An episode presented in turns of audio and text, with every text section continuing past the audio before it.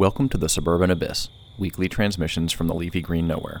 Music, pop culture, pandemic life, yard work, remote work, and the eternal quest for discount groceries. Episode 11 Naked in the Rain, backed with Almost Cut My Foot. Are you a risk taker? And what specifically does risk look like to you? Is it skydiving? Psychedelics? Saying I love you? Or is risk more about being yourself and suffering the consequences? Or say, being honest no matter the cost? I started thinking about risk and age and my own mental stop signs while driving around and listening to an old cassette of Red Hot Chili Peppers' Blood Sugar Sex Magik. I never thought I'd get into cassettes again. In fact, I told myself I wouldn't. But I never thought my wife and I would own a Chevy Silverado pickup truck either. I grew up with cassettes and trucks.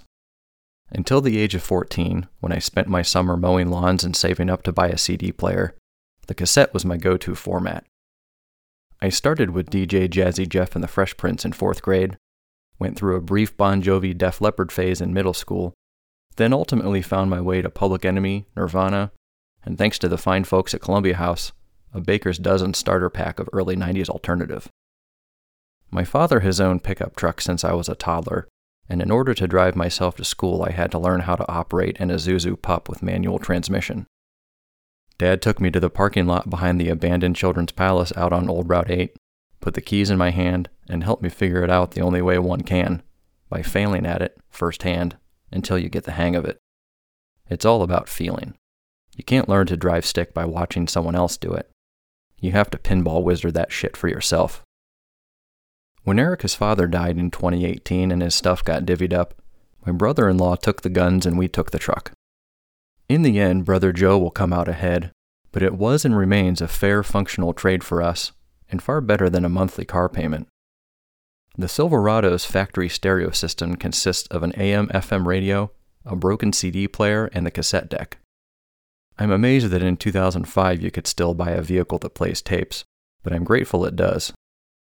Cassettes are having a bit of a moment in the independent music world, but I didn't buy in until the Silverado entered our lives. Beyond the novelty catch factor, cassettes are compact and cheap to produce, which, contrasted with the rising manufacturing and retail prices of vinyl, have made tapes attractive to cash strapped musicians and listeners alike. As a music format, the cassette is awesome and awful all at once. It has a unique sound, hissy analog with a muddy low end, that is more or less the byproduct of poor quality, but often to the benefit of the listening experience. My tapes of In Utero and Sunny Day Real Estate's Diary attest to that. More than any other format, the cassette can take abuse, which makes a tape the perfect truck companion as long as you keep it out of the sun, and it's still the best way to make a mix. Spotify and iTunes playlists just don't cut it, and burning mixes to CDRs wasn't nearly as fun as spending hours, literally hours, selecting, sequencing, and dubbing, in real time, mind you, 90 minutes of music onto a high bias blank cassette. I made dozens and dozens of mixtapes as a teenager and maintained a notebook for compiling songs, adding up time lengths, and otherwise scrutinizing the details in my quest for the perfect mix. I doubt I'd be a professional DJ today without all those reps on my Sony dual cassette deck. In middle age, holding a cassette feels good and jogs the memory in nostalgic ways, much like picking up an old Mad magazine or flipping through a stack of baseball cards. It's cheap time travel in the palm of your hand. Which brings us back to Blood Sugar Sex Magik. The Red Hot Chili Peppers are a goofy ass band, and this album is the apex of their goofy appeal. The Chili's wallowed in obscurity for eight years before its release in 1991, relative no names outside of the American underground.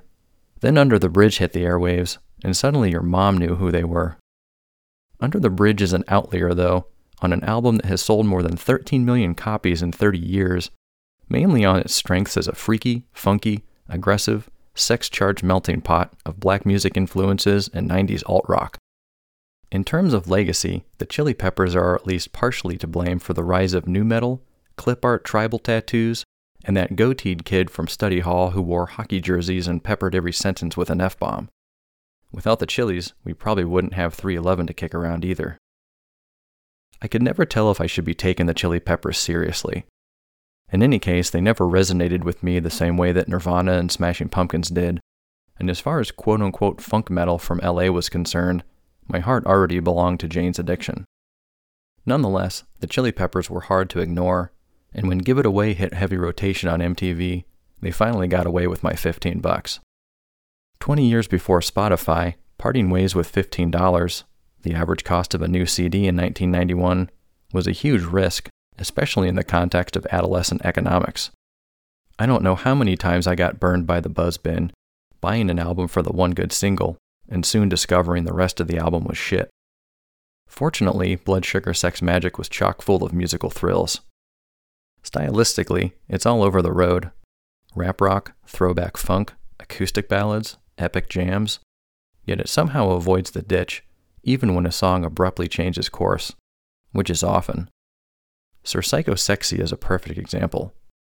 After riding a water bong bass groove for five and a half minutes, just when you expect the Chili's to pimp strut this P Funk ripoff into the sunset, they break out the Mellotron for an extended coda that sounds like Zeppelin blowing off steam in the studio before getting serious about Kashmir. It's not just a personality crisis in sound either. Lyrically, the Red Hot Chili Peppers of Blood Sugar Sex Magik are capable of sweet tenderness and genuine introspection, yet they spend a great deal of time redirecting attention to their penises. Even a non album instrumental cut from the sessions surfaced as a B side titled Flea's Cock. Subsequent albums took the Chili Peppers on a less horny, more mainstream path, but on Blood Sugar Sex Magik, these guys can't walk by a telephone pole without rubbing up against it to see how it feels. Even amid pleas for social justice and equality, the songs end up stage diving back inside their boxer briefs. Ironically, Naked in the Rain is one of the least sexual songs on the album. The narrator, presumably frontman Anthony Kiedis, laments his life among humans and flees to a world where he can run through the woods in his birthday suit, skinny dip in a river, and lick a whale for some reason. As a back to nature fantasy, or is it reality? Naked in the Rain is wholly effective, even with, or perhaps because of, Kiedis keeping his package out of the picture. I don't know how old you are, but I'm guessing you probably don't spend much time naked in the rain. And maybe you never did.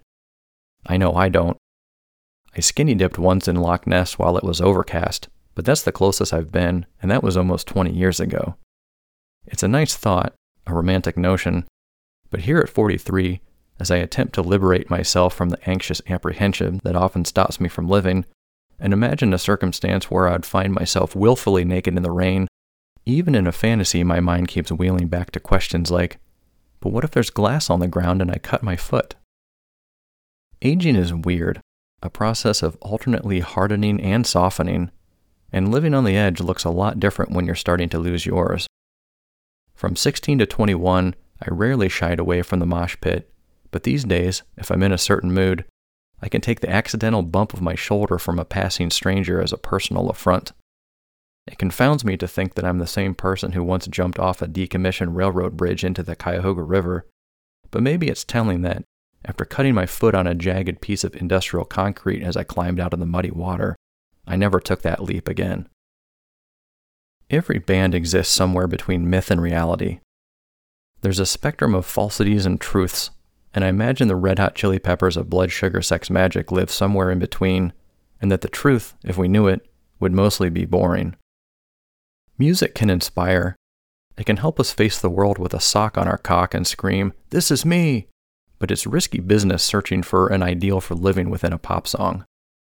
Maybe Anthony Kiedis used to run naked in the rain, or maybe he didn't, but either way, it's likely that now, at 58 years old, it's not part of his daily routine, just as it's not part of mine at 43. Which isn't to say that he and I are no longer capable of risk.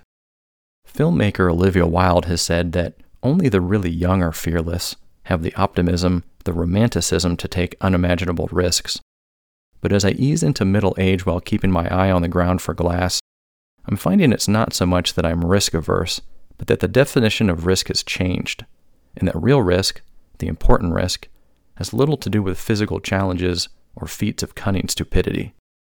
It's harder to boast about being true to yourself, and it probably looks boring by comparison, but the nice thing about aging is you're less likely to have idiot friends around trying to get you to jump off a railroad bridge. and I'm happy to give that away now. The Suburban Abyss is written, produced, and hosted by Chad Andrew Dryden from his home in between Akron and Cleveland, Ohio. Visit thesuburbanabyss.com to access archives, contribute to the tip jar, sponsor an upcoming episode, or read this week's transmission in block form. Thank you for listening.